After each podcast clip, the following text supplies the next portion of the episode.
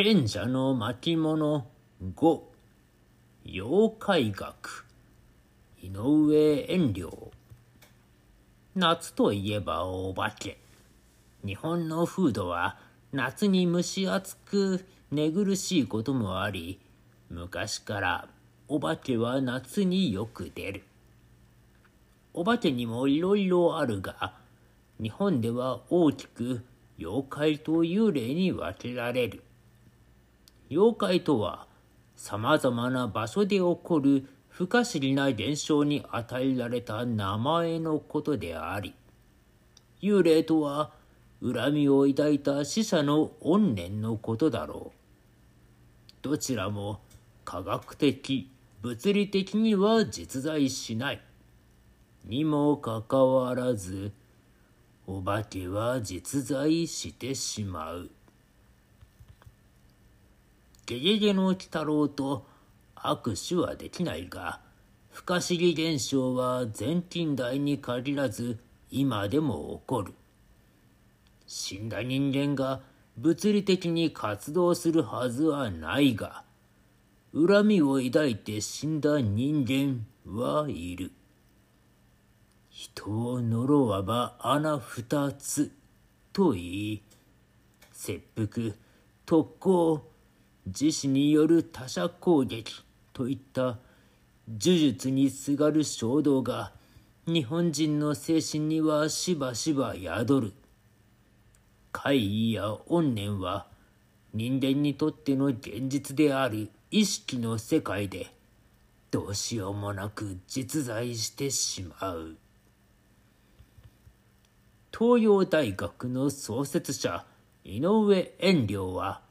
明治を代表する哲学者であり、教育者だった。しかし、彼の名前は哲学よりも妖怪研究のパイオニアとして知られている。哲学による日本の近代化を目指した遠慮は、無知猛獰な迷信から人々を解放するため、古今の妖怪に関する文献を少量し、全国各地の怪異譚を取材して、様々な不可思議現象について、物理学、医学、心理学上の知見から合理的に真相を究明していった。妖怪についての膨大な知識と、探偵さながら怪異を暴くその様より、不思議博士、妖怪博士と呼ばれた。妖怪学は、彼が妖怪と呼ぶ様々な怪異現象の紹介と、それに対する科学的解釈、迷信批判を展開した論文である。例えば、コックリさんという現象が起こる物理的、生理的、心理的原因を解明し、その危険が古いものではなく、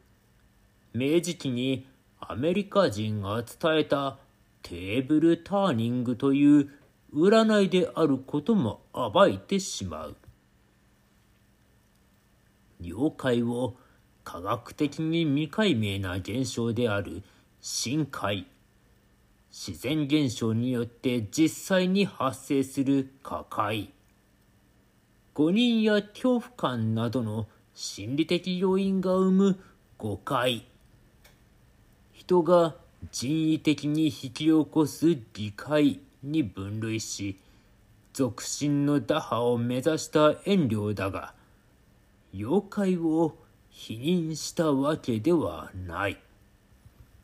妖怪とは心これなりとし、宗教信仰を奨励して、